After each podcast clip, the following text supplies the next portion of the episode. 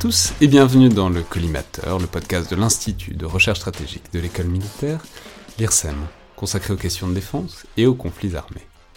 Je suis Alexandre Jublin et aujourd'hui pour parler des sanctions économiques en politique internationale, de leur efficacité stratégique et de leurs limites, j'ai le plaisir de recevoir Agathe Demarais, directrice des prévisions mondiales de l'Economist Intelligence Unit, le centre de recherche du magazine The Economist, et je vais préciser que vous avez aussi travaillé pendant longtemps pour la direction du Trésor à l'étranger, c'est-à-dire l'un des organismes chargés de mettre en œuvre et de faire respecter ces sanctions, en tout cas pour la France, même si on verra que c'est rarement un problème vraiment français. Auteur surtout euh, d'un livre qui sort dans quelques jours sur le sujet, euh, Backfire, au Columbia University Press. Donc bonjour, bienvenue dans le collimateur. Bonjour, ravi d'être parmi vous. Alors, je vais commencer par dire que c'est évidemment un sujet qui est énormément d'actualité, parce qu'on va en reparler, mais c'est évidemment l'un des moyens de pression, euh, de choix des pays occidentaux sur la Russie, euh, depuis le début de l'invasion euh, en Ukraine en février, mais aussi depuis bien plus longtemps, et notamment depuis 2014 au moins, en réalité. Et donc on est toujours un peu dans cette question à moitié ouverte, moins absorbante évidemment que l'évolution de la situation militaire, mais cette question donc de savoir si ça fait vraiment du mal à la Russie, ou si on ne s'en fait pas à nous aussi, et à quel point. Donc on va évidemment largement traiter cette question, et, le livre en parle tout à fait, mais c'est aussi un ouvrage qui va beaucoup plus loin que ça, et qui essaye de fournir un cadre de compréhension globale euh, à cette pratique des sanctions, qui sont euh, tout à la fois vieilles comme le monde, et qui en même temps ont connu un réel regain depuis 20 ans à peu près, sous des modes euh, particuliers dont on va reparler. J'aurais aimé commencer peut-être par votre intérêt, par votre entrée personnelle dans le sujet, parce que je l'ai dit, vous avez été une actrice de cette pratique des sanctions avant d'en faire une théorie. Donc voilà, comment est-ce que vous en êtes venu euh, à vous intéresser à cette question?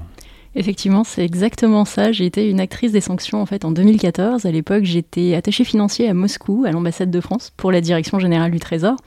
Et au départ, je m'occupais de sujets économiques et financiers pour tout ce qui concernait la Russie et la CEI, c'est-à-dire par exemple les pays d'Asie centrale, euh, notamment. Donc tous ces sujets économiques et financiers. Et puis février 2014, euh, la Russie a annexé la Crimée et a commencé à mener des opérations dans le Donbass. Et là, effectivement, il y a eu la question des sanctions qui s'est posée. Et un petit peu du jour au lendemain, je me suis retrouvée à m'occuper de sanctions, donc directement à Moscou contre la Russie, au sein d'une petite équipe à l'ambassade de France, en lien bien sûr avec Paris euh, et également euh, d'autres capitales européennes et également les États-Unis.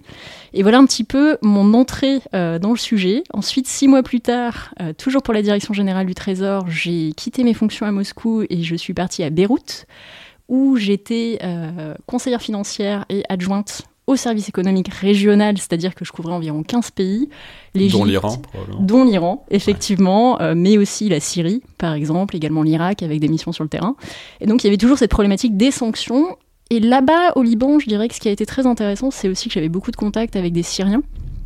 Et j'ai pu me rendre compte de l'effet des sanctions sur leur vie quotidienne en Syrie. Et l'idée du livre à l'époque avait déjà germé en fait de se dire que les sanctions n'ont pas que des effets sur les pays qu'elles sont supposées toucher ou qu'elles visent, mais également sur la population de ces pays. Également, on recevait un certain nombre d'entreprises européennes qui venaient de nous expliquer leurs difficultés avec les sanctions. C'est pas qu'elles voulaient pas les appliquer, c'est qu'elles avaient des questions, que les choses n'étaient pas claires, que c'était pas forcément évident. Et donc j'ai commencé à avoir cette idée que les sanctions avaient des effets secondaires sur la population des pays visés, sur les multinationales, sur les relations diplomatiques également entre les pays, puisque entre l'Union européenne et les États-Unis, aujourd'hui on a beaucoup d'unités euh, pour ce qui concerne les sanctions contre la Russie, mais ça n'a pas toujours été le cas. Et donc petit à petit, l'idée du livre a germé, et ensuite je me suis mise euh, vraiment à écrire et à travailler sur le projet il y a environ trois ans et demi, pendant, euh, en fait, après le début des confinements. et voilà, mon livre va sortir dans quelques jours maintenant, et il traite exactement des effets secondaires des sanctions. Ouais, donc je, l'ai dit, c'est vraiment un livre qui fait une histoire de cette pratique des sanctions, parce qu'évidemment, il faut s'appuyer sur des cas d'espèces pour l'étudier de près. Alors, je comptais peut-être une quinzaine de cas qui sont vraiment approfondis et, analysés en détail dans le livre. Mais justement, pour commencer peut-être le, plus, le, plus ancien de ces points de référence historique, c'est Napoléon, et c'est euh, le blocus continental sur l'Angleterre, donc euh, entre 1805, 1806 et 1808, 1810, euh, à la louche, parce que ça a de l'inertie, tout ça. Mais je, vais vous laisser le détailler, parce que en fait, ça donne le ton d'une grande partie du livre, qui est de dire que il y a des problèmes et il y a des obstacles à la pratique des sanctions, et que parfois, assez souvent, en fait, ça finit par se retourner contre ceux qui les mettent en place. Donc voilà, comment est-ce que vous, en avez fait une sorte de, point de départ de, tout ça, ce blocus continental Tout à fait. Alors en fait, quand on écrit un livre sur les sanctions, on est obligé de commencer un petit peu par l'histoire des sanctions. Et même s'il y a eu un cas en 432 avant Jésus-Christ, dans la Grèce antique, euh, d'un blocus qui avait été imposé, en fait, un embargo qui avait été imposé sur une ville, euh, Mégaria, euh, après le kidnapping de trois femmes par Périclès. Enfin, Périclès avait imposé ce blocus. Je crois qu'on a, les, les auditeurs n'ont pas forcément envie qu'on entre dans les détails de la guerre du Péloponnèse, parce que c'est, moi j'en serais ravi, mais c'est peut-être pas, c'est pas, pas, le cœur de, de cible du podcast en général. Mais bon. Exactement, et donc je le mentionne dans le livre en fait, euh, juste en quelques lignes, mais vraiment le début des sanctions, ça va être 1806, euh, ce qu'on a appelé le blocus continental en fait, qui avait été imposé par Napoléon pendant les guerres napoléoniennes. Et l'idée du blocus continental était extrêmement simple, et en fait elle reflétait le fait qu'à l'époque, les premières sanctions, c'était vraiment des embargos commerciaux. L'idée du blocus, c'était que tous les bateaux britanniques ne pouvaient plus débarquer de marchandises ou de passagers dans tous les ports français ou contrôlés par la France à travers le monde. Et en fait, l'idée, c'était vraiment d'isoler le Royaume-Uni du reste du monde, euh, puisque le Royaume-Uni était euh, une énorme puissance commerciale à l'époque. Et donc ça, ça avait été euh, l'idée de Napoléon pour un petit peu affaiblir l'économie du Royaume-Uni. Donc on, voit vraiment la jeunesse des sanctions ici, puisque évidemment c'est ensuite des embargos qui vont être mis en place un petit peu de la même manière, et je suis sûr qu'on va en discuter, contre Cuba par exemple, ou la Corée du Nord ensuite. Mais comme vous le dites très bien, en fait, il y a eu un certain nombre de problèmes. Euh, le premier problème, en fait, ça a été que, euh, enfin, problème du point de vue de Napoléon, ça a été que les Anglais ont été excellents, sans surprise, pour trouver des moyens de contourner, en fait, euh, cet embargo. D'une part, ils ont réorienté leur route commerciale vers l'Amérique du Nord, donc ça, ça a été euh, effectivement un coup dur quelque part pour l'Europe, puisqu'il y avait beaucoup de relations commerciales auparavant. Et soudain, les bateaux euh, britanniques se sont dit, bon, ben, on peut plus débarquer euh, en Europe continentale, enfin notamment en France, on va partir vers l'Amérique du Nord. Donc premier problème. Et le deuxième problème, c'est évidemment les commerçants anglais ont été particulièrement inventifs pour trouver en fait des moyens de contourner ce blocus par le biais, par exemple, de contrebande. Et donc, ce blocus a alimenté à la fois une réorientation du commerce britannique vers l'Amérique du Nord et également le développement de routes de contrebande. Donc, effectivement, de ce point de vue, ça n'a pas été exactement une réussite. Et ce qu'on constate sur les chiffres, alors c'est difficile d'utiliser des statistiques de l'époque, mais ce qu'on constate, c'est qu'en fait, dans les cinq années euh, qui ont suivi l'imposition de ce blocus, le commerce en fait entre le Royaume-Uni et l'Europe continentale a augmenté ce qui est un petit peu, euh, euh, ce qui n'était pas l'idée, euh, l'idée au départ. Et en fait, ce que cela illustre, c'est vraiment que les embargos, les sanctions ont des effets non seulement sur leurs cibles, mais également sur d'autres euh, personnes, notamment les personnes qui les imposent. Et par exemple, les, euh, les commerçants français se plaignaient au fur et à mesure qu'ils n'arrivaient plus à trouver du sucre, du cacao, du café, qui étaient des produits qui auparavant étaient importés des colonies britanniques. Donc au bout de quelques années, Napoléon a lâché, euh, lâché l'affaire, il a jeté l'éponge, et le blocus a été levé. Mais ça a été vraiment la, la jeunesse des sanctions et des embargos commerciaux tels qu'on les connaît aujourd'hui. Alors on va évidemment sauter euh, rapidement à travers l'histoire, mais un autre point de départ, peut-être plus contemporain, et qui montre peut-être aussi plus les, limites en fait et les impasses euh, de ces blocus et de ces sanctions commerciales au sens large. On va voir qu'il y a d'autres modalités où ça marche mieux ponctuellement, mais c'est euh, peut-être Cuba et le fait qu'à partir de la révolution cubaine, à partir du début des années 60, les États-Unis se mettent à faire un blocus commercial, un embargo commercial sur tous les produits cubains, avec l'idée que ça peut amener un changement de régime, que ça peut faire pression. Et bon, on voit que dans les faits, c'est pour le moins d'une efficacité limitée, euh, cet embargo qui a commencé il y a plus d'un demi-siècle euh, et qui, euh, de fait, ne porte toujours pas particulièrement ses fruits. Quoi. Oui, exactement. En fait, l'embargo contre Cuba a commencé en 1960.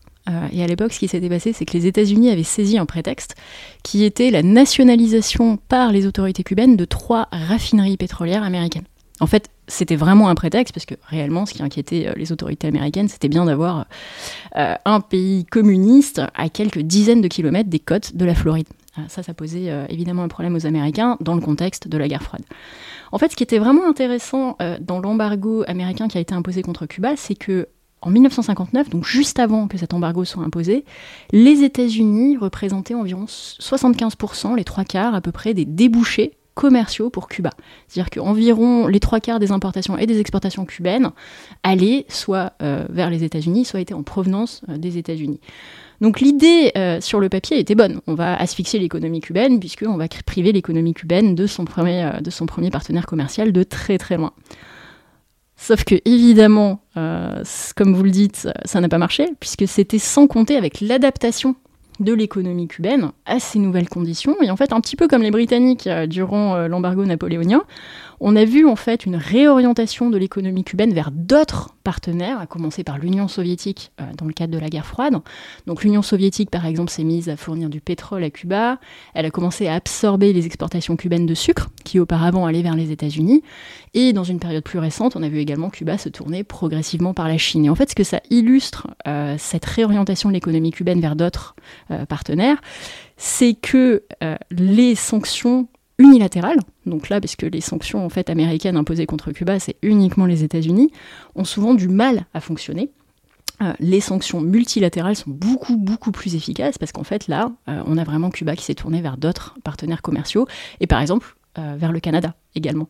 Et donc Cuba aujourd'hui est un exportateur majeur de nickel et de médicaments, et seuls les États-Unis, quelque part, sont dans une situation où ils ne peuvent pas faire du commerce avec Cuba, mais l'économie cubaine euh, s'est adaptée, et effectivement, comme vous le dites, euh, plus de 60 ans après, on voit que ces sanctions n'ont pas porté leurs fruits, puisque le régime communiste est toujours en place sur l'île de Cuba.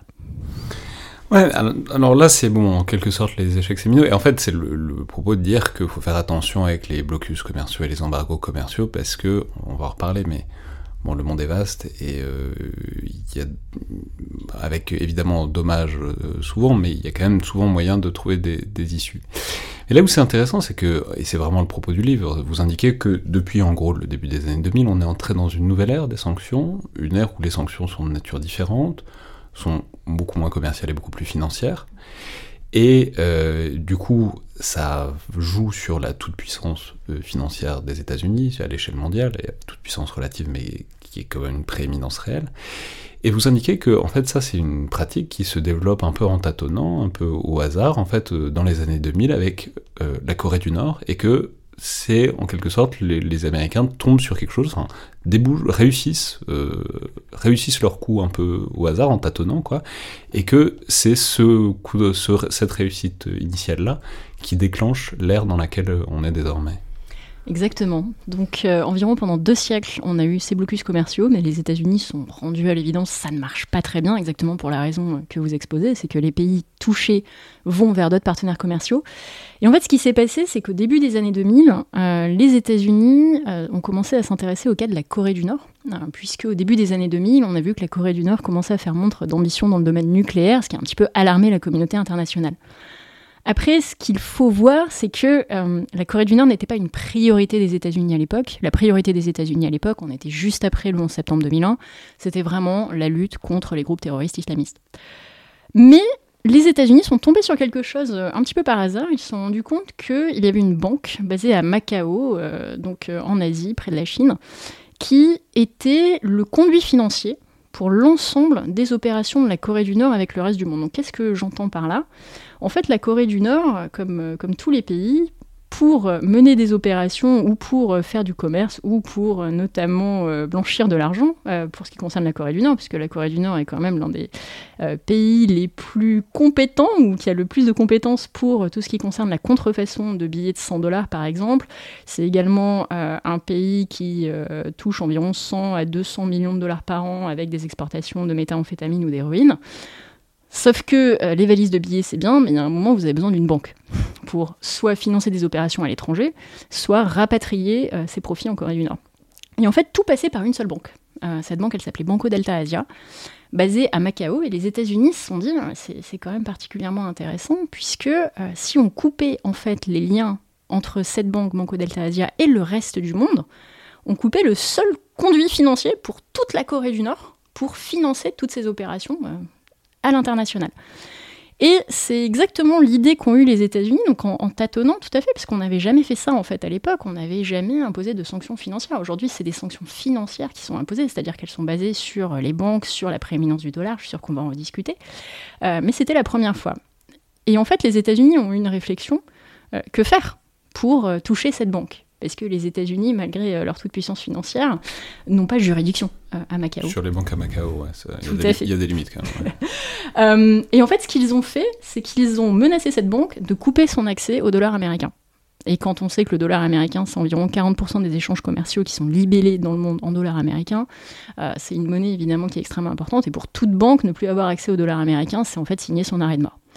Et c'est exactement ce que les États-Unis ont dit à Banco Delta Asia. Ils ont dit, ils ont dit bon, à Banco Delta Asia, écoutez, soit vous arrêtez euh, de faire des activités avec la Corée du Nord, parce que, bon, par exemple, des diplomates nord-coréens pouvaient retirer de l'argent de comptes de Banco Delta Asia dans des distributeurs de billets à l'international ou déposer des billets euh, de banque contrefaits sur les comptes de Banco Delta Asia. Euh, C'était en fait une banque qui servait vraiment au blanchiment d'argent du gouvernement nord-coréen. Soit vous arrêtez de faire tout ça, soit on vous coupe l'accès au dollar. Banco Delta Asia a dit non, mais on voit absolument pas de quoi vous voulez parler, nous on n'a jamais rien fait de mal. Et donc les États-Unis ont coupé l'accès de Banco Delta Asia au dollar. Et en fait, cette banque est devenue une banque paria, quelque part, qui était déjà euh, petite et opérée euh, sous le radar. Mais alors là, pour le coup, ça a été l'arrêt de mort euh, de Banco Delta Asia.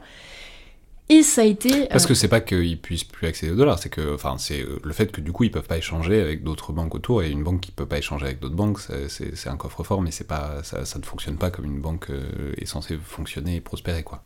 C'est ça, c'est qu'en fait, pour euh, fonctionner avec des banques euh, étrangères, vous allez besoin avoir besoin d'une note devise. Et la devise de référence, surtout à l'époque, ça, commence à diminuer un petit peu maintenant. L'euro est en train d'avoir une place euh, de plus en plus prépondérante dans les échanges commerciaux internationaux. On voit également une petite montée euh, du yuan chinois, toute petite. Euh, mais à l'époque, c'était vraiment, si vous n'aviez pas le dollar, vous pouvez rien faire en fait à l'étranger. Et donc les États-Unis ont dit, si vous voulez utiliser notre, notre monnaie, notre devise, vous allez devoir arrêter vos activités avec la Corée du Nord. Et Banco Delta Asia a dit non. Donc les États-Unis, du jour au lendemain, ont dit vous touchez plus au dollar.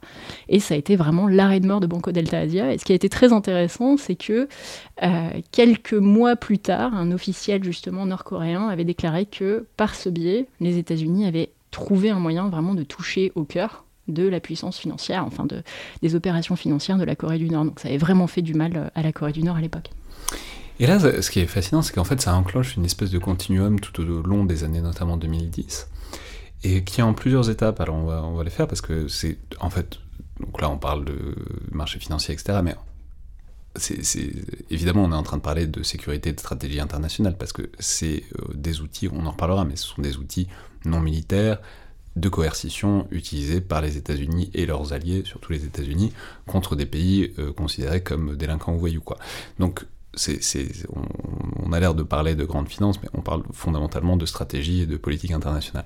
Mais donc, justement, de ce point de vue-là, c'est, enfin, on a en quelque sorte le, club, des, méchants, euh, en tout cas pour euh, le bloc occidental, donc euh, la Corée du Nord étant quand même en pole position à certains égards. Et puis ensuite, l'étape suivante, ça va être l'Iran, donc à la fin des années 2000, début des années 2010, c'est-à-dire la période voilà, du programme nucléaire iranien, euh, où le programme nucléaire iranien inquiète beaucoup, euh, partout. Et donc, mais alors le problème c'est que, évidemment, et vous le soulignez bien dans le livre, l'Iran c'est quand même pas la Corée du Nord, au sens où c'est grand, c'est quand même nettement plus connecté, et euh, surtout, contrairement aux Coréens, les Iraniens ont quand même beaucoup de choses qui intéressent le reste des pays du monde, et du coup c'était beaucoup plus compliqué, il s'agissait pas de couper les Iraniens complètement des circuits, enfin du commerce mondial, c'était autre chose quoi c'était complètement autre chose en fait. Euh, puisque évidemment la Corée du Nord c'est une petite économie euh, qui fait pas grand chose, euh, qui ne pèse pas grand chose sur l'économie mondiale. L'Iran on est quand même sur une puissance qui exporte du pétrole, du gaz, c'est quand même un petit peu plus gros. C'est pas la Russie, je suis sûr qu'on va en parler ensuite, mais l'Iran c'était quand même un petit peu plus gros. Et l'autre différence par rapport à la Corée du Nord c'était que l'Iran ne dépendait pas d'une seule banque puisque là, la Corée du Nord, vraiment, ce dont on a discuté, elle dépendait d'une seule banque. Donc vous, coupez cette banque, c'est fini. L'Iran, en fait, avait des relations commerciales développées avec un, certain nombre de pays, notamment des pays européens, parce qu'en fait, les États-Unis n'avaient plus de relations commerciales avec l'Iran depuis, euh, depuis longtemps, depuis la crise des otages. Euh, je crois que c'était 1979, la crise des otages. Euh, mais pour ce qui concerne les pays européens, il y avait des échanges commerciaux avec l'Iran. L'Iran avait un système bancaire tout à fait développé, donc le pays ne dépendait pas d'une seule banque. Et donc dans ce contexte où euh, les sanctions financières avaient été un premier succès contre la Corée du Nord, où les États-Unis se disaient ah ben, on a peut-être découvert quelque chose, en fait euh, ça a l'air de marcher, ces sanctions financières, ils ont tourné leur attention vers l'Iran, mais c'était plus compliqué. Donc l'Iran, plus grosse économie, pas une seule banque, donc plus compliqué euh, que faire. Et en fait, la solution que les États-Unis ont trouvée, c'est qu'ils ont mis un certain nombre de banques iraniennes sous sanctions. Et ça, ça a apporté euh, un coût euh, très important à l'économie iranienne, puisque évidemment, si vous n'avez pas de banque, c'est quand même beaucoup plus difficile de faire du commerce euh, international. Ils ont mis ces banques sous sanction, donc qu'est-ce que ça veut dire? Ça veut dire qu'elles n'avaient plus accès au dollar, aux circuits financiers internationaux, et donc évidemment, si vous êtes un exportateur ou un importateur iranien et que vous n'avez plus de banque pour réaliser vos transactions avec l'étranger, ça devient très difficile. Cependant, au bout de quelques mois, quelques années, euh, les États-Unis se sont rendus compte que les Iraniens arrivaient à peu près, bon an, mal an, à utiliser d'autres banques, à utiliser d'autres circuits financiers que ces quelques banques euh, qui avaient été mises sous sanction. Donc, que faire? Euh, Ça avait été une question difficile pour les États-Unis et leurs alliés européens. Et en fait, la solution qui avait été trouvée, et c'est une solution dont on a beaucoup reparlé récemment avec la Russie, ça a été de couper totalement l'Iran de SWIFT. Alors, un petit, point de rappel, qu'est-ce que Swift? En fait, Swift, c'est un annuaire. Euh, c'est une coopérative qui est basée en Belgique. C'est un annuaire de banque internationale qui permet de router tous les virements entre euh, différentes banques dans le monde. Donc si vous n'êtes pas connecté à SWIFT, c'est extrêmement compliqué. Euh, mais ce que les États-Unis ont fait, c'est qu'ils ont fait pression sur SWIFT, parce que là, SWIFT est basé en Belgique, donc théoriquement, les États-Unis n'ont pas vraiment euh, vocation, en tout cas pas de juridiction, pour donner des ordres à SWIFT. Non, mais le siège de l'OTAN est pas loin, il y, a peu de chemin. Et en fait, ils ont mis la pression sur Swift en disant écoutez, soit vous coupez toutes les banques iraniennes de votre réseau, soit, euh, bon, on sait pas trop ce qu'on va faire, mais il pourrait vous arriver malheur. Donc, euh, Swift, euh, au départ, a dit ah non, c'est quand même très embêtant. Et puis finalement, Swift a coupé, en fait, toutes les banques iraniennes de son réseau. Et ça, ça a eu un impact important sur l'économie iranienne cette année-là, qui a enregistré une récession d'environ 4%, puisque le pays est euh, devenu euh, totalement euh, coupé du reste du monde du point de vue financier. En fait, on ne pouvait plus faire un virement, on ne pouvait plus faire une transaction avec l'Iran. donc ça, c'était 2012.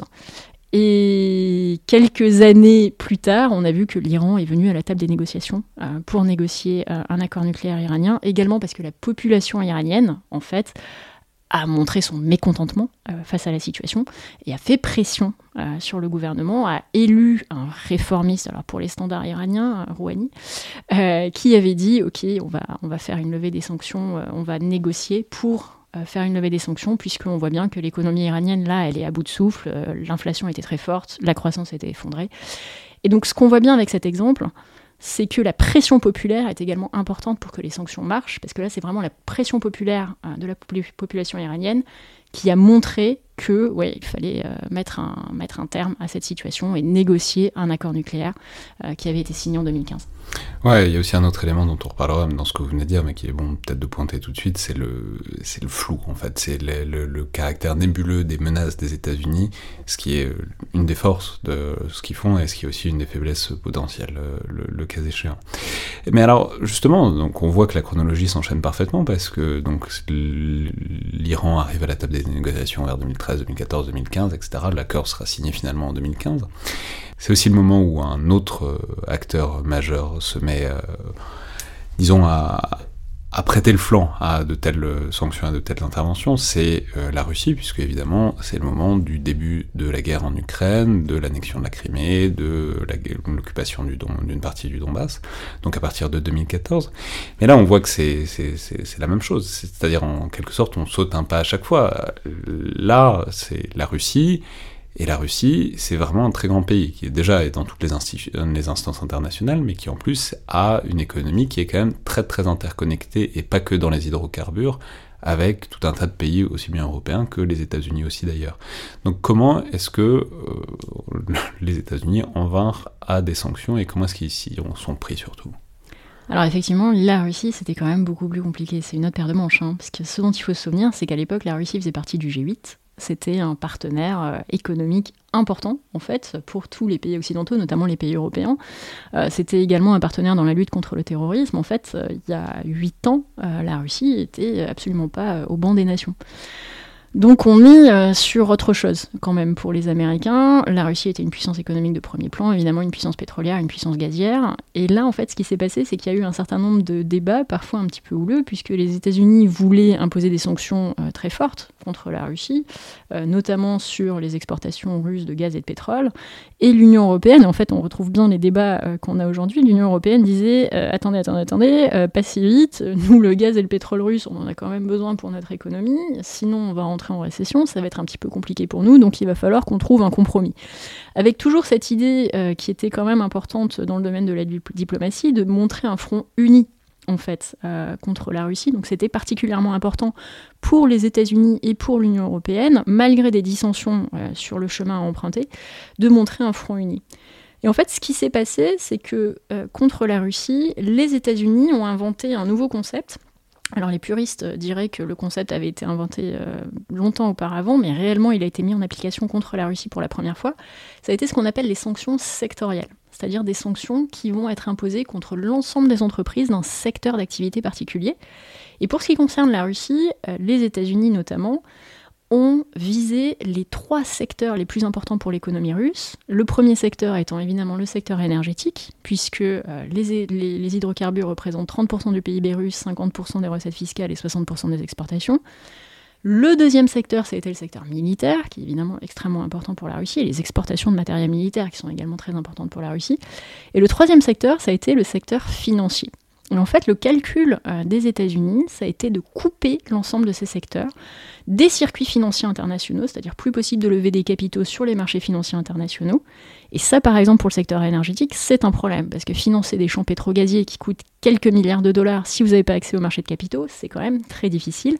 Et également de couper ces secteurs, à nouveau notamment le secteur énergétique, des technologies occidentales. Et en fait, ces mesures sont toujours en place aujourd'hui, c'est ça qui est extrêmement intéressant, et c'est probablement les mesures les plus puissantes contre la Russie, toutes ces mesures qui visent à asphyxier le secteur énergétique russe en le privant de financement et de technologies occidentales. Et ça, ça va poser un problème très important au régime russe dans les années ou les décennies à venir, puisque un certain nombre de champs d'hydrocarbures russes arrivent aujourd'hui à ce qu'on appelle la maturité, c'est-à-dire que leurs réserves s'épuisent, Or, si les réserves s'épuisent, il faut construire des nouveaux champs. Mais construire des nouveaux champs sans technologie et sans financement, ça va être quand même très difficile. Donc évidemment, la Chine pourrait venir pour les financements, euh, mais pour ce qui concerne la technologie, la Chine ne l'a pas. Mais comment est-ce qu'ils le font, les États-Unis C'est-à-dire, oui, ok, on les coupe, mais c'est moins simple que de dire, bah, cette banque est une paria, ou que de dire, euh, cette série de banques, on les déconnecte du système. Comment est-ce que concrètement les États-Unis ont pu s'y prendre pour imposer ces sanctions sectorielles, limitées, mais efficaces quand même. Alors en fait, réellement, et c'est là que c'est très intéressant et qu'on voit que les sanctions, c'est un sujet à la fois politique, diplomatique, mais également très technique et juridique, il y a des listes d'entreprises russes de chaque secteur euh, et ces entreprises russes de chaque secteur ne sont pas autorisées à lever des fonds sur les marchés de capitaux, par exemple américains, ou à obtenir. Euh, Mais il n'y a pas que les marchés, il n'y a pas que, que, Wall Street, et il y a pas, enfin il y a plein de places financières euh, dans le monde. Effectivement, mais pour utiliser le dollar, c'est plus possible. Et en fait, on en revient à la prééminence euh, du dollar américain et des circuits financiers américains. D'une part, même s'il n'y a pas que Wall Street, lever des capitaux en dollars, c'est plus possible. Et par ailleurs, on en arrive à un point qui est très intéressant, euh, qui s'appelle l'over-compliance d'un certain nombre de banques, notamment européennes, qui ont peur en fait du gendarme américain. Euh, puisque BNP Paribas, par exemple, a eu une amende de près de 9 milliards de dollars hein, aux États-Unis, donc ça c'est resté dans toutes les mémoires. Et un certain nombre de banques, notamment européennes, préfèrent aller plus loin dans l'application des sanctions. Également parce qu'il y a ce doute euh, dont vous parliez, en fait, les sanctions, euh, il y a des fois on ne sait pas très bien ce qu'elles couvrent, ce qu'elles ne couvrent pas, ce qui est possible de faire, ce qui n'est pas possible de faire. Euh, et on peut se dire que les États-Unis, à dessein, entretiennent ce doute également, puisque ça sert tout à fait à leurs intérêts de rendre les sanctions encore plus puissantes. Et cette peur du gendarme américain fait qu'un certain nombre de banques internationales, plutôt que prendre le moindre risque, si elles voient par exemple Iran écrit quelque part pour un transfert, c'est fini dans un certain nombre de cas. Et là, avec la Russie, c'est un petit peu pareil. Et donc les États-Unis jouent sur cette puissance financière pour imposer des sanctions internationales. Certes, il y a d'autres marchés de capitaux, mais toutes les banques, notamment européennes, ont besoin d'avoir accès au marché de capitaux américains. Et elles veulent surtout pas, mais alors surtout pas, se mettre les autorités américaines à dos. Mais c'est intéressant parce que là, on entre dans le domaine de ce que vous appelez, enfin, ce qu'on appelle en général les sanctions secondaires. C'est-à-dire, c'est pas directement sanctionner les entreprises, parce que c'est possible, mais il y a toujours des moyens de détourner, c'est sanctionner les banques qui, même n'étant pas américaines, pourraient aider euh, les, entreprises russes ou iraniennes à contourner euh, les sanctions qui leur sont imposées. Et c'est vraiment, voilà, c'est vraiment la menace de la sanction et du bâton américain à moyen et à long terme qui force. Euh, enfin, en fait, ce que vous indiquez, c'est que ces sanctions-là, elles fonctionnent sur l'overcompliance des, des banques beaucoup plus que sur les sanctions directes, c'est-à-dire sur la peur et le caractère nébuleux euh, des, mesures que pourraient prendre les États-Unis contre ces entreprises, enfin, contre ces banques, beaucoup plus que sur leur capacité à vraiment débrancher directement euh, les pays euh, qui veulent sanctionner. Oui, exactement. Alors en fait, il y a deux types de sanctions américaines, il y a les sanctions primaires et les sanctions secondaires. Les sanctions primaires, en théorie, enfin vraiment, ne s'appliquent que aux entreprises américaines ou aux citoyens américains. Ça, c'est quand même particulièrement important. Et ces entreprises et ces citoyens américains partout dans le monde n'ont pas le droit d'avoir des relations, de faire du business avec des entités, donc par exemple iraniennes, russes, nord-coréennes, qui sont sous sanction. Mais c'est parce que c'est là que les États-Unis ont juridiction, quoi. C'est simple, les États-Unis sont quand même à l'heure actuelle pas euh, les gendarmes du monde tout à fait, donc en fait ils ont juridiction sur les, sur les entreprises et les personnes qui sont, de nationalité américaine. Quoi. Exactement, tout comme les sanctions européennes ne s'appliquent que aux entités européennes et aux citoyens européens. Cependant, ce qui s'est passé euh, au cours des euh, décennies passées, et notamment avec l'Iran, c'est que les États-Unis ont inventé un nouveau concept qui s'appelle les sanctions secondaires américaines, dont on parle beaucoup dans les médias. Et en fait, ces sanctions secondaires, elles peuvent euh, toucher l'ensemble des entreprises dans le monde qui feraient du commerce avec des entités sous sanctions, donc par exemple iraniennes russes. En fait, les États-Unis disent, vous devez faire un choix. Il n'y a pas de problème. Si vous voulez faire du business avec l'Iran ou avec la Corée du Nord, nous, ça nous, ça nous pose aucun souci. Par contre, vous serez mis sous sanction primaire américaine. Vous allez rejoindre la liste des euh, entreprises des pays parias, donc euh, des entreprises nord-coréennes, russes ou iraniennes qui sont sous sanction.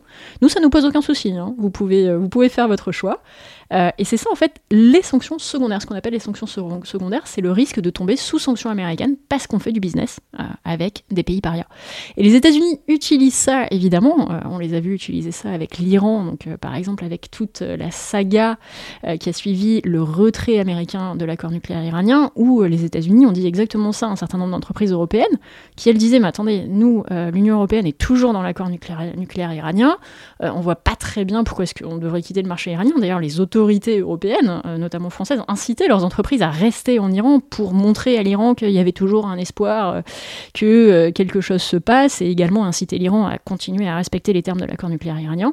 Mais les États-Unis disaient, si vous restez là-bas, vraiment aucun souci, mais par contre, sachez que vous allez tout tomber sous sanctions primaires américaines. Et donc, face à ce choix, en fait, de faire le choix entre la première puissance économique mondiale, la première puissance financière mondiale que sont les États-Unis, et continuer euh, à faire des affaires avec des pays comme l'Iran ou la Russie, la plupart, l'immense majorité, si c'est pas 100% euh, des entreprises euh, internationales, choisissent de faire le choix de se retirer des marchés des pays qui sont sous sanctions secondaires américaines. Our farmers so gay how they galloped away. money that made the old mare go. But now she won't stir for the whip or the spur till they take off the clog, the embargo. If you ask for a debt, the man turns in a pet. I pray, sir, I'll not let a hair go. If your officer comes, I shall put up my thumbs and clap on his breath an embargo. Thus Tommy destroys a part of our joys, yet will not let the beautiful fair go. They all will contrive to keep commerce alive. There's nothing they hate like embargo.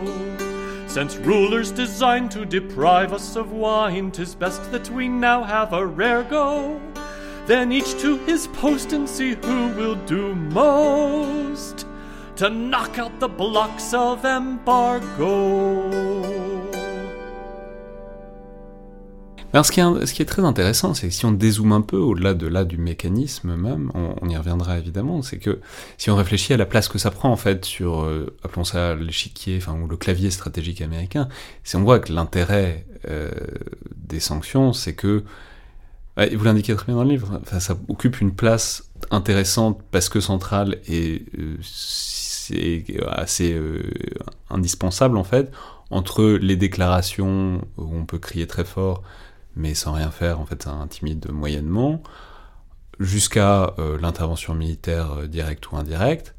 Mais entre les deux, bah, il y a une espèce de creux qui est nécessaire pour les États-Unis s'ils veulent continuer à avoir une main assez large sur les affaires du monde comme c'est le cas actuellement.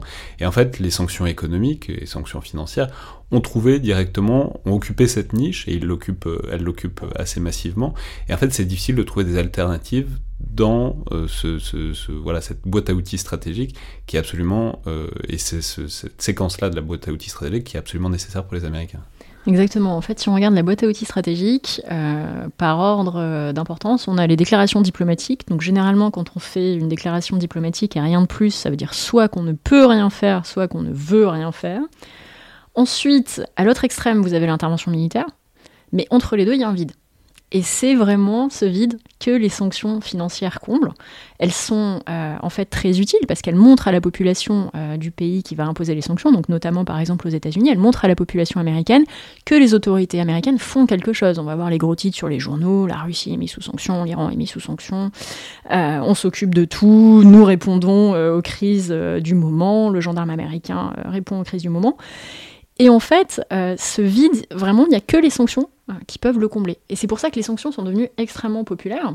Et en fait, il y a également des études qui sont très intéressantes qui montrent que le législateur américain, enfin les membres du Congrès américain, lorsqu'ils imposent des sanctions, deviennent par ailleurs plus populaires euh, pour leur électorat, ce qui explique également une partie de la popularité des sanctions, parce que ça montre qu'on fait quelque chose sans euh, pour autant envoyer des troupes sur le terrain, ce qui évidemment un coût euh, à la fois humain et également politique très fort. Hmm. Et par ailleurs, ça a aussi un intérêt assez simple, c'est qu'en fait c'est assez léger. Enfin, c'est-à-dire, bon, on voit que c'est très compliqué, on va en reparler, ça, demande de plus en plus d'efforts, parce que évidemment c'est un outil, comme tous les outils, ça grossit avec le temps. Mais ce que vous indiquez aussi, c'est qu'en fait ça demande pas grand-chose, enfin ça demande beaucoup moins de moyens qu'un euh, effort militaire. Ça, bon, il y a quelques dizaines de personnes dans des bureaux qui peuvent assez facilement mettre en place des organismes, enfin des mécanismes de sanctions financières et que bon bah à tout prendre c'est donc un outil qui coûte pas grand pas, pas, pas très cher et qui peut rapporter beaucoup donc c'est de ce point de vue là aussi que c'est intéressant Exactement. En fait, euh, pour imposer des sanctions, euh, on peut faire ça avec des équipes euh, assez resserrées en une nuit et rapidement. Je pense que c'est quelque chose qui est assez important à voir, c'est que les sanctions peuvent être imposées très rapidement et donc à nouveau on en revient à cette idée que ça montre à la population d'un pays considéré qu'on fait quelque chose.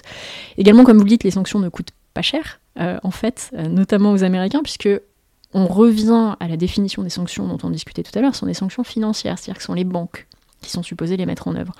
Et donc on a vu un changement euh, au cours des décennies passées, c'est que les banques sont devenues en fait les acteurs, les personnes qui mettent en œuvre la législation américaine, puisque ça va être ce qu'on appelle les équipes de compliance euh, en charge du risque pour les banques, qui ont pris de plus en plus de pouvoir au sein des établissements financiers et qui sont chargées de vérifier la conformité de chacune des transactions à euh, ce corpus de sanctions américaines qui est très très vaste. Hein. C'est euh, des dizaines de milliers de ce qu'on appelle des désignations euh, contre plusieurs dizaines de pays, environ 70 pays. et donc c'est une externalisation quelque part du coût des sanctions, puisque ce sont les établissements financiers et également les entreprises qui vont être chargés de vérifier que toutes leurs opérations sont en conformité avec les sanctions américaines et également les sanctions européennes. Et donc ça présente un intérêt certain euh, pour les autorités américaines, puisque, en résumé, ça ne coûte pas cher, ça peut rapporter gros et c'est très rapide.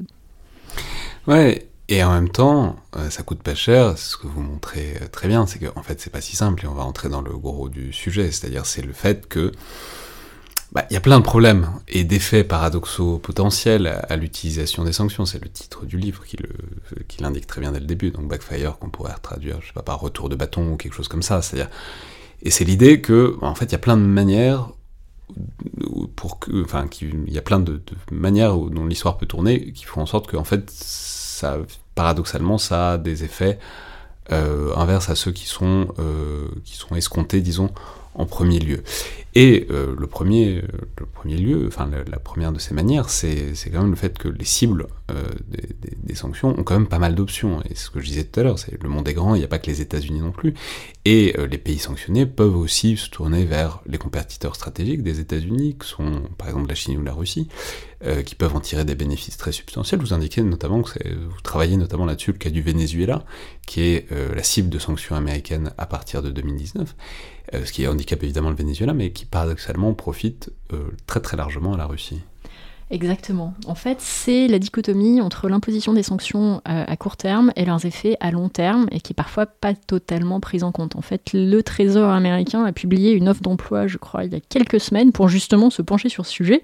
C'est intéressant de voir que c'est un sujet qui n'était pas traité auparavant, parce que quand les États-Unis imposent des sanctions, lorsqu'elles sont imposées, il n'y a aucune étude d'impact sur notamment leur impact à long terme et tous les changements, toute la recomposition du paysage économique mondial qu'elles vont entraîner. Alors le Venezuela est un exemple particulièrement intéressant puisque effectivement à la fin des années 2010, les États-Unis ont commencé à imposer des sanctions contre le Venezuela.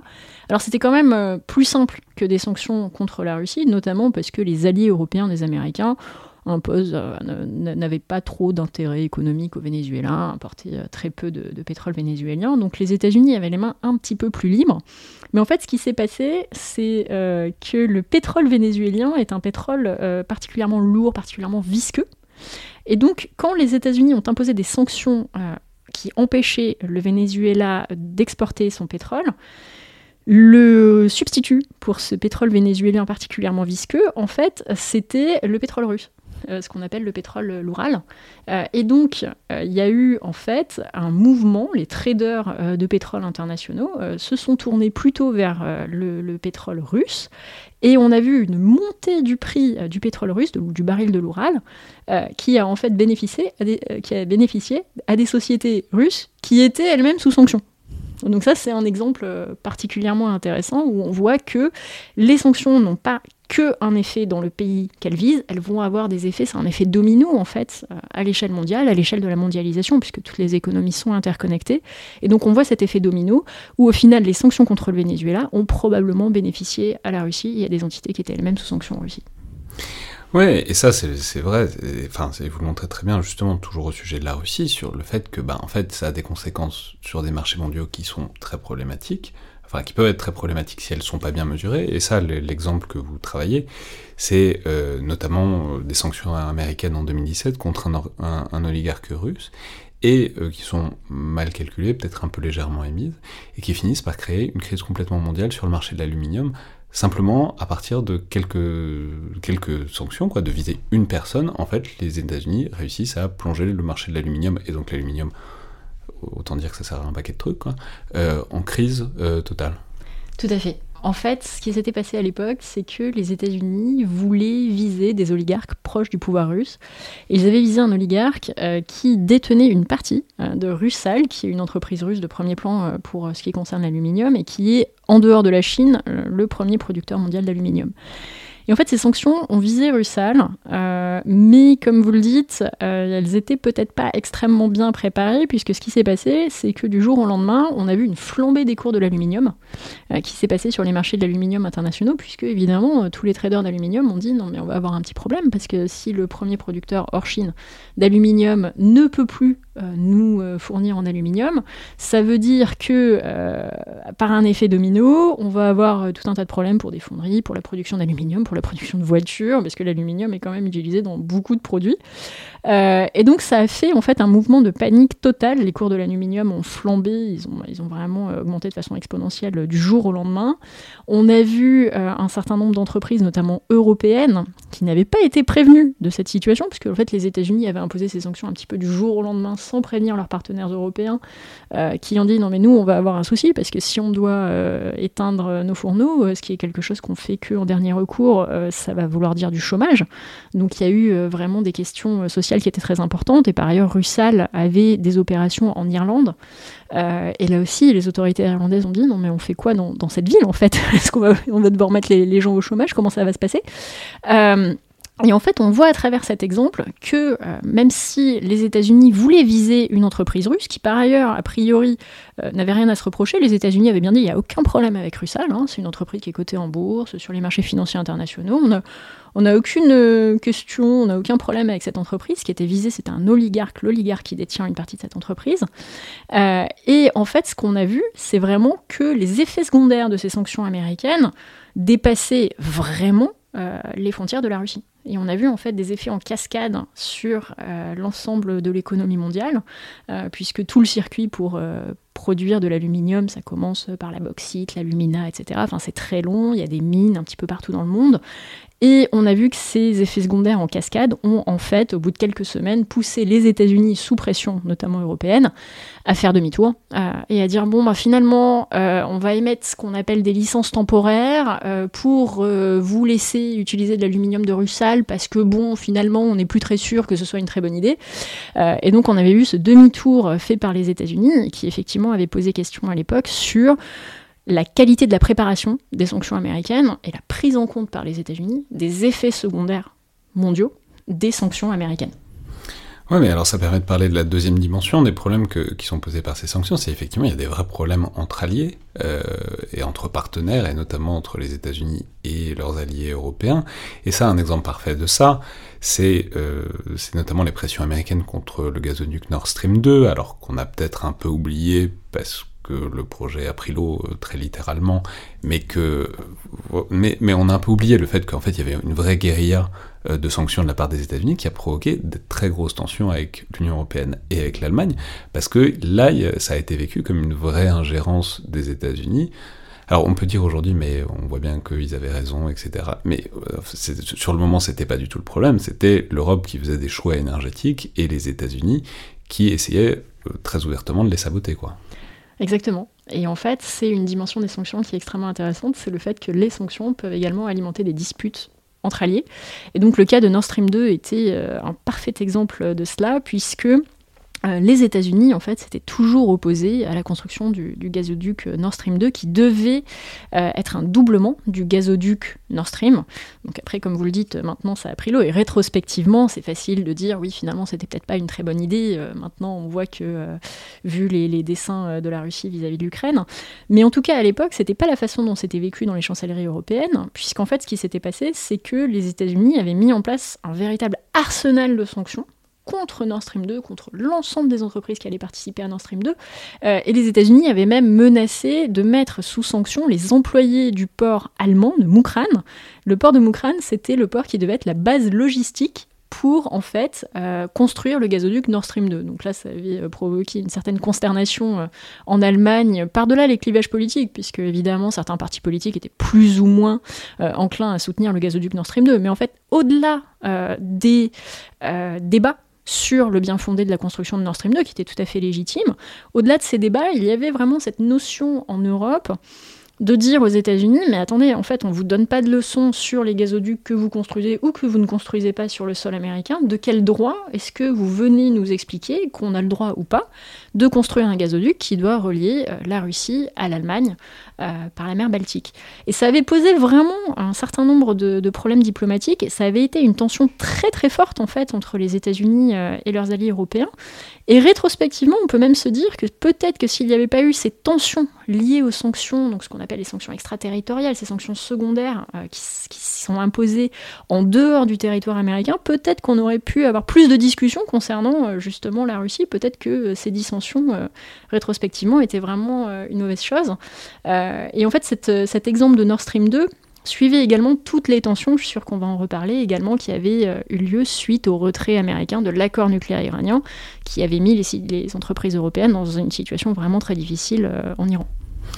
Ouais, et enfin, il y a quand même une dernière chose dont il faut dire un mot, mais qui est, euh, bon, qui est intuitif et en même temps qu'il faut préciser, c'est que l'un dernier effet paradoxe des sanctions, c'est que ça touche pas toujours les personnes qu'on cherche à viser parce que ben, quand il s'agit de viser des oligarques, euh, généralement, s'ils sont visés par des sanctions américaines, c'est que c'est de toute façon pas particulièrement des gens qui passaient leurs vacances aux États-Unis, mais que inversement, ça peut aussi avoir des conséquences humanitaires extrêmement graves et extrêmement lourdes. Et ça, je crois que le cas d'école sur la question, c'est notamment l'Irak dans les années 90, donc c'est un peu une autre période, mais pas tant que ça dans le fond, parce que ça pose le principe très réel des, États-Unis qui prennent des sanctions économiques et commerciales contre euh, l'Irak que Saddam Hussein, ça a dû sans doute le chagriner, mais son mode de vie ne s'en est pas trouvé euh, particulièrement changé. en revanche, ça a été un vrai désastre humanitaire euh, très clair, très réel et tout à fait indubitable. Quoi. Oui, tout à fait. Alors il y a eu cet exemple de l'Irak, euh, justement, qui a été en fait très médiatisé à l'époque. Il y avait eu des études de l'ONU montrant qu'a priori, des dizaines de milliers d'enfants irakiens avaient pu mourir faute d'accès à des médicaments et à de la nourriture, puisqu'en fait il y avait eu un embargo commercial, donc on en revient un petit peu à la genèse des sanctions, un embargo commercial total qui avait été imposé euh, contre l'Irak. Et ça, évidemment, ça avait eu des conséquences humanitaires euh, très importantes. Après, les deux autres exemples euh, qu'on peut citer, c'est la Corée du Nord, évidemment. Et en fait, on en revient exactement à ce que vous disiez. On voit que les élites nord-coréennes, a priori, ne sont pas dans une situation trop difficile. Hein. Elles semblent avoir accès à l'ensemble des produits, même de luxe, qu'elles veulent acheter. Hmm. Dans rappeler que Kim Jong-un est tout à fait un fan de NBA américaine, comme son père, euh, Kim Jong-il, était un fan de cinéma américain, et qu'il ne semble pas que leur passion ait été entravée particulièrement par les sanctions américaines. Exactement. Et dans le même temps, en fait, ce que disent les humanitaires sur le terrain, c'est que les sanctions, euh, notamment par le fait de bloquer les mécanismes financiers, rendent difficile l'accès, par exemple, à des médicaments, à des soins. Mais après, c'est un débat qui est, difficile, parce que si la Corée du Nord n'était pas sous sanction, si elle n'était pas sous sanction financière, est-ce qu'elle investirait plus dans le développement de sa population? Probablement pas. Et après, un troisième exemple euh, qu'on peut mentionner, c'est tout ce qui a été euh, la question iranienne durant la crise du coronavirus, notamment au début de la pandémie de coronavirus. Ça avait fait beaucoup débat, en fait, puisque les États-Unis avaient imposé des sanctions, euh, encore à l'époque, sur l'Iran qui étaient très très strictes. Et il y avait eu beaucoup d'appels en fait aux États-Unis, notamment même dans le domaine médiatique, pour une levée temporaire des sanctions contre l'Iran, en se disant l'Iran à l'heure actuelle euh, peine à avoir accès à des médicaments, à des masques, à des produits qui sont importants pour lutter contre la crise de, de, coronavirus. Si on lève les sanctions, ça va avoir un effet magique, tout va très bien se passer. Mais en fait, ce que j'explique dans mon livre, c'est que les sanctions ont un effet structurel tel sur les économies qu'elles touchent, qu'une simple levée des sanctions n'aurait probablement pas aidé l'Iran, en fait. Parce que ce qui se passe, c'est qu'il y a les problèmes d'over-compliance dont on a déjà discuté. Même si les sanctions américaines venaient à être levées contre l'Iran du jour au lendemain, est-ce que euh, les entreprises internationales, est-ce que les banques accepteraient de faire des transactions avec l'Iran? C'est pas sûr. Par ailleurs, dans un contexte qui était marqué à l'époque, faut s'en souvenir, par une pénurie mondiale de masques, est-ce que les entreprises auraient accouru pour investir le marché iranien dans ce domaine, alors qu'elles pouvaient vendre euh, leurs produits pour lutter contre la crise du coronavirus à très haut prix euh, partout ailleurs dans le monde, c'est également une véritable question.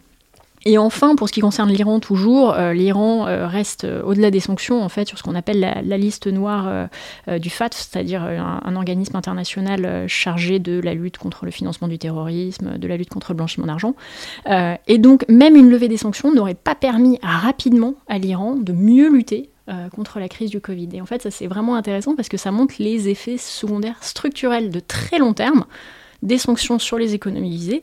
Et ça montre également que même si on lève les sanctions du jour au lendemain, les économies visées ne vont pas soudainement euh, revenir en fait euh, sur les marchés commerciaux internationaux et redevenir connectés euh, au reste du monde. Également parce que leurs entreprises, notamment par exemple en Iran, ont fondé des relations avec des entreprises de pays qui ne sont pas en fait émetteurs de sanctions.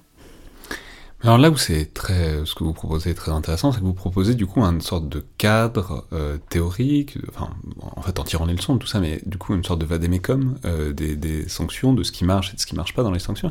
C'est très intéressant parce qu'il y a quelques critères, j'en ai relevé cinq quoi, mais qui permettent de voir oui, non, et est-ce que les sanctions sont euh, correctement dessinées pour euh, permettre d'avoir les effets qu'on veut? Et euh, le premier item, disons le premier critère, qui est très intéressant, notamment pour analyser ce qui se passe autour de nous et ce qui, même les sanctions du passé, c'est la rapidité. Et vous indiquez très bien que les sanctions, en fait, ça marche tout de suite, en moins de deux ans, quoi, vous dites, ou ça marche pas. Exactement. En fait, si on regarde l'ensemble des sanctions qui ont été imposées dans l'histoire, et alors, je ferai quand même un, petit avertissement. Je ne suis pas sûr qu'on puisse transposer ces études au cas de la Russie aujourd'hui. Je suis sûr qu'on pourra en reparler de l'efficacité des sanctions contre la Russie. Mais en tout cas, pour ce qui concerne les sanctions historiques, euh, il y a exactement cinq critères qui permettent quelque part de prédire si les sanctions vont être efficaces ou pas. Alors là aussi également un petit avertissement. Euh, savoir si les, fonctions, les sanctions ont fonctionné ou pas, c'est également très difficile parce qu'il faudrait avoir accès à une boule de cristal pour savoir quel aurait été le comportement d'un pays si les sanctions n'avaient pas été imposées. c'est le problème de faire de l'histoire contrefactuelle, donc c'est voilà. Exactement. On ne on peut pas en fait euh, faire d'histoire contrefactuelle. Donc c'est facile de dire les sanctions ont marché, ont pas marché. Oui, bon, en fait, en vrai, euh, j'ai pas accès euh, à la vérité alternative. Non, mais c'est intéressant parce que justement, une des choses que vous proposez, c'est de les confronter aux objectifs qu'elles se donnaient et du coup de voir dans quelle mesure ça marche. Donc, bon, premier critère, est-ce que, est que ça marche vite ou pas? Alors, est-ce que ça marche vite ou pas? Ça, c'est le premier critère, c'est-à-dire que l'histoire nous montre que si les sanctions n'ont pas été suivies d'effets en deux ans à peu près, généralement, euh, le pays cible en fait va faire des sanctions euh, quelque part une nuisance, mais quelque chose avec une chose avec laquelle il va vivre fondamentalement, les sanctions vont devenir le nouveau, la, nouvelle réalité. et c'est un exemple que vous relevez de sanctions qui marchent, mais on peut le prendre d'ailleurs à peu près pour les cinq critères, c'est la Turquie.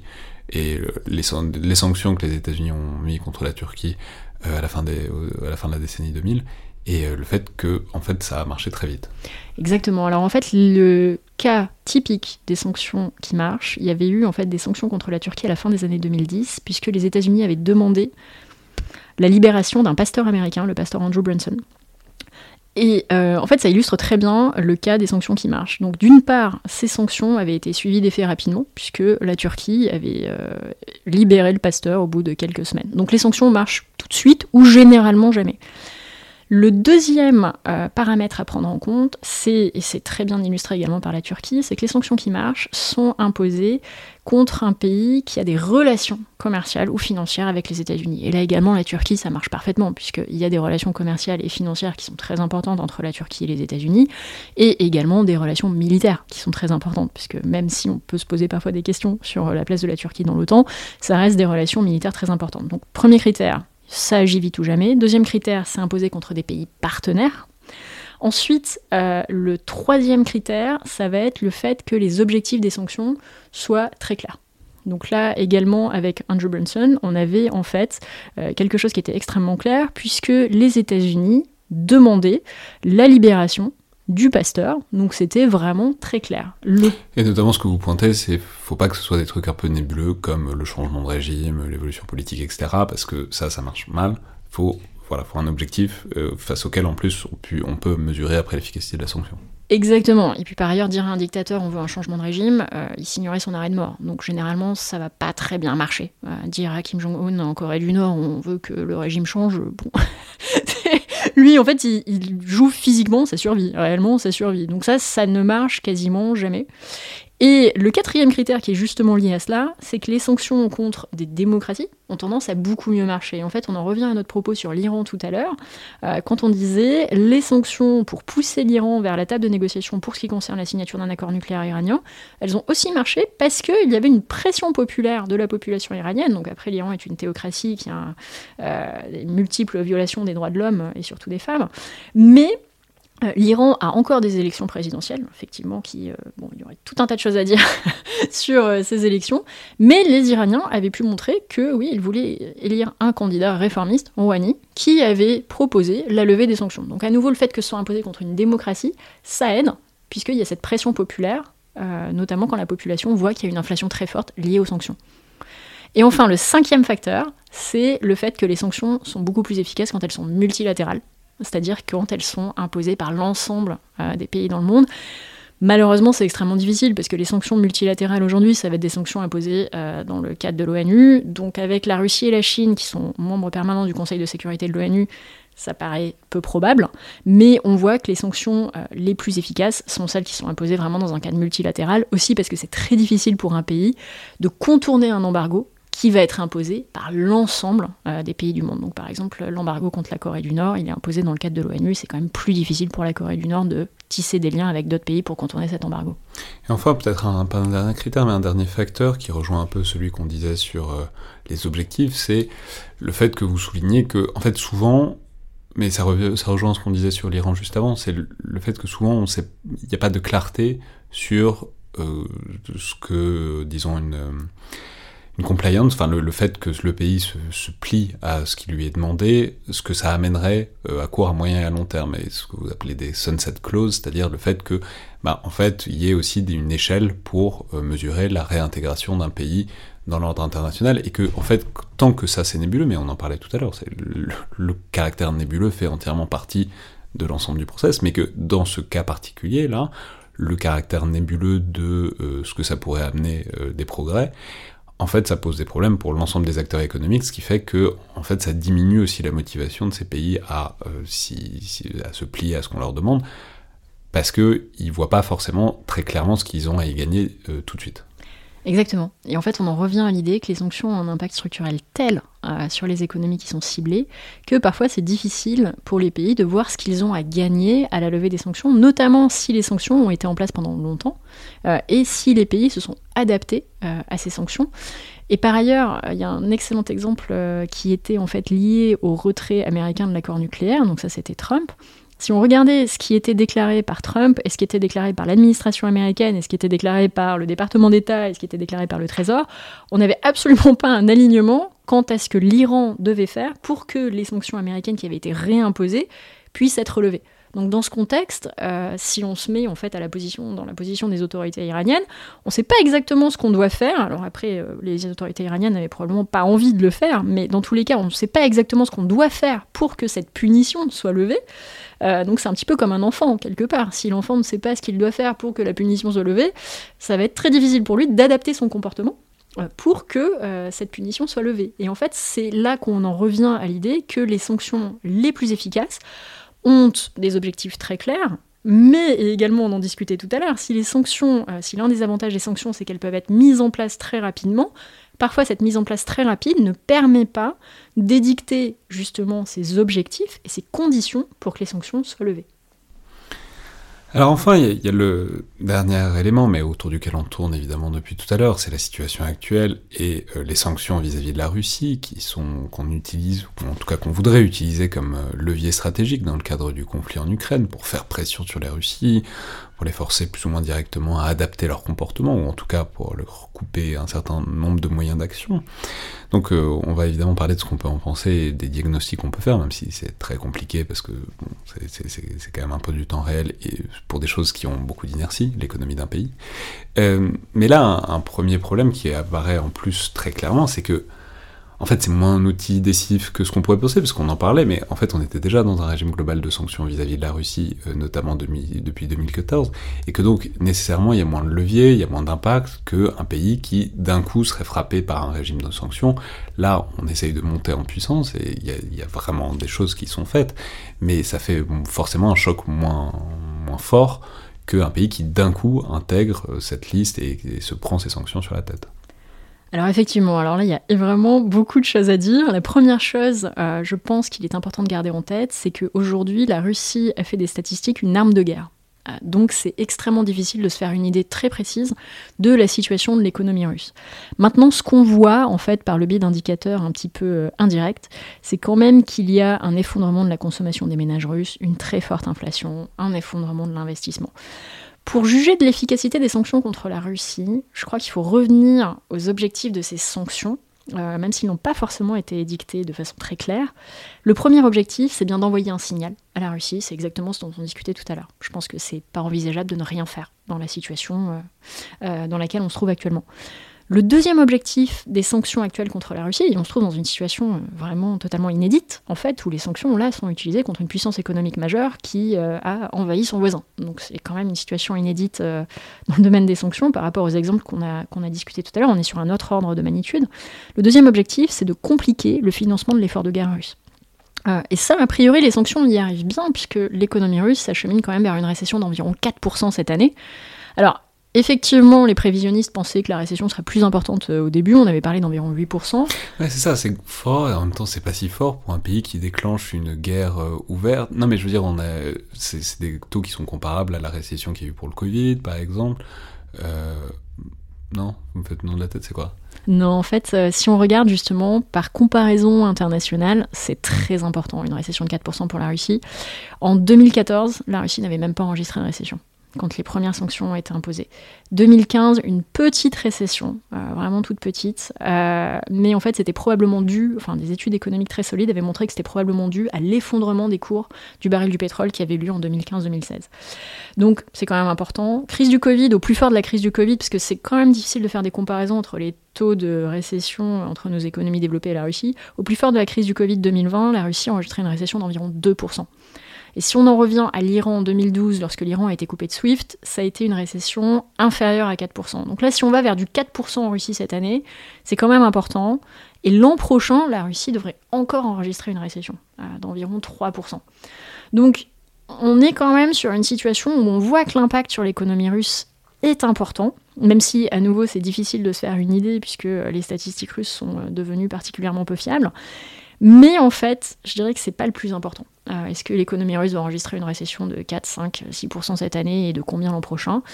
C'est pas là l'important. En fait, sur euh, ce qui concerne l'économie russe, et c'est quelque part un contre-exemple euh, à ce dont on a discuté euh, au cours du reste du podcast, c'est en fait, pour ce qui concerne l'économie russe, on s'attend à ce que les sanctions aient un effet de long terme uniquement. C'est la question de l'asphyxie de l'économie russe, en privant, on en discutait tout à l'heure, la Russie de financement et de technologie occidentale dans le secteur énergétique.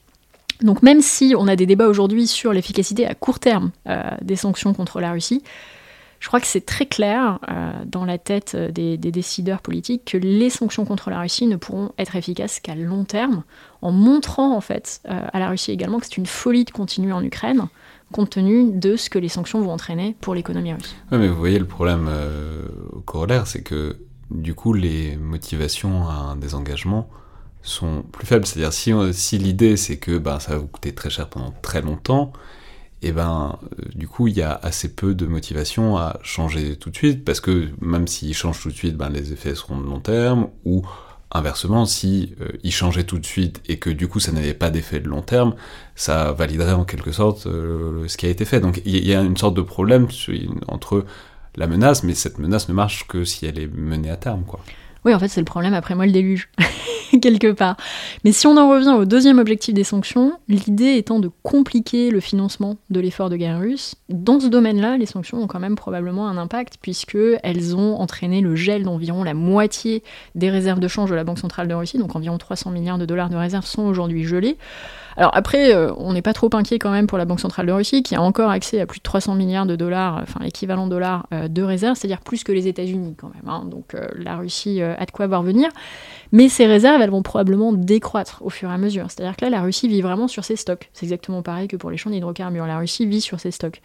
Donc compliquer cet effort de financement de la guerre et pousser le pouvoir russe à faire des choix tout de suite parce que quand même, financer la guerre, c'est cher, mais également euh, financer des programmes sociaux euh, pour la population, financer l'éducation, la santé, etc., c'est cher.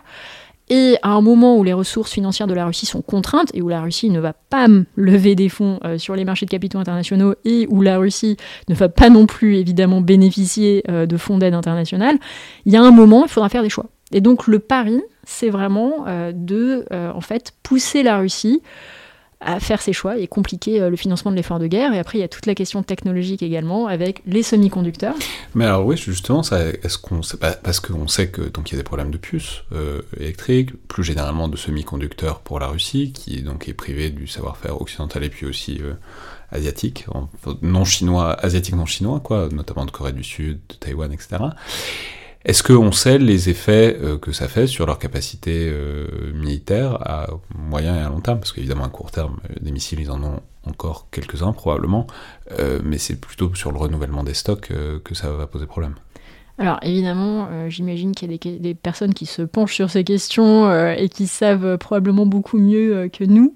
Mais ce qu'on sait, c'est que les missiles russes, les Iskander, les Kaliber, euh, sont pleins en fait de semi-conducteurs, donc de micropuces électroniques de fabrication occidentale. Parce qu'en fait, et euh, j'en discute dans le livre, euh, la question des semi-conducteurs est devenue centrale dans le domaine économique. Et aujourd'hui, ce sont des entreprises américaines qui contrôlent la technologie pour construire des semi-conducteurs avancés, c'est-à-dire des semi-conducteurs qui sont plus petits que 14 nanomètres. 14 nanomètres, c'est moins que la fraction de largeur d'un cheveu. Je précise de la largeur d'un cheveu, puisque quand j'ai écrit le livre, mon éditeur m'a posé plusieurs fois la question et m'a demandé plusieurs fois de vérifier ça. Euh, et en fait, pour construire ces toutes petites puces, dont les missiles, mais pas que les missiles, hein, l'ensemble en fait euh, des, euh, des produits militaires sont pleins de semi-conducteurs, il y a besoin de technologie américaine. Ensuite, ces semi-conducteurs sont produits notamment euh, à Taïwan et en Corée du Sud. Et jusqu'à récemment, la Russie y avait accès. Mais là, maintenant, c'est complètement bloqué, en fait. Euh, il y a des mesures de contrôle à l'exportation euh, qui ont été mises en place par les autorités américaines. Et là aussi, en fait, l'idée, c'est que la Russie vit sur ses stocks, en tout cas de missiles, mais que progressivement, elle va avoir du mal à refaire ses stocks, justement par manque d'accès à ces semi-conducteurs. Et en fait, on sait que le pouvoir russe a fait de l'accès aux semi-conducteurs une priorité absolue. Donc on peut tout à fait imaginer qu'il y aura effectivement des routes de contrebande, des mesures pour essayer d'importer des semi-conducteurs étrangers sous le radar et en contrevenant aux mesures d'exportation, de contrôle à l'exportation américaine. Mais ça va quand même être très difficile pour la Russie. Donc les, sanctions, en fait, c'est pas une seule mesure, euh, il y a une gradation, ça fait effet sur le long terme, et tout cela est cumulatif. Puisque petit à petit, euh, toutes les sanctions euh, mises bout à bout vont quand même poser un problème pour les autorités russes. Maintenant, évidemment, on ne s'attend pas à un effondrement de l'économie russe. C'est une question qu'on pose souvent. Non, l'économie russe ne va pas s'effondrer. La Russie sera toujours là. C'est un grand pays avec des habitants. et il y aura toujours une économie, mais probablement qui sera quand même beaucoup plus stagnante dans les années à venir que ce que cela aurait pu être. Mais inversement, la question c'est donc celle de, des motivations. Donc on a compris que bah, il faudrait leur proposer des choses. Euh, enfin, mais c'est compliqué de leur proposer des choses parce qu'on n'a pas énormément envie de les aider, euh, particulièrement en ce moment. Mais inversement, il y a aussi un risque, il y a un risque très réel en cas de sanctions euh, économiques, c'est l'escalade. Enfin, parce que c'est, enfin, je veux dire, ils se font sanctionner, on ne peut pas attendre qu'il n'y ait pas de réponse. a priori, ils sont pas partis pour euh, obéir à ce qui leur est demandé. Donc, euh, et il y a des exemples historiques de ça. Hein. On peut citer en 1917, ben voilà, il y a des sanctions économiques massives de l'Angleterre contre l'Allemagne du, du contre l'Allemagne pendant la Première Guerre mondiale, et du coup, il se lance dans une, euh, disons, fuite en avant euh, militaire, notamment en faisant, la, guerre au cargo américain.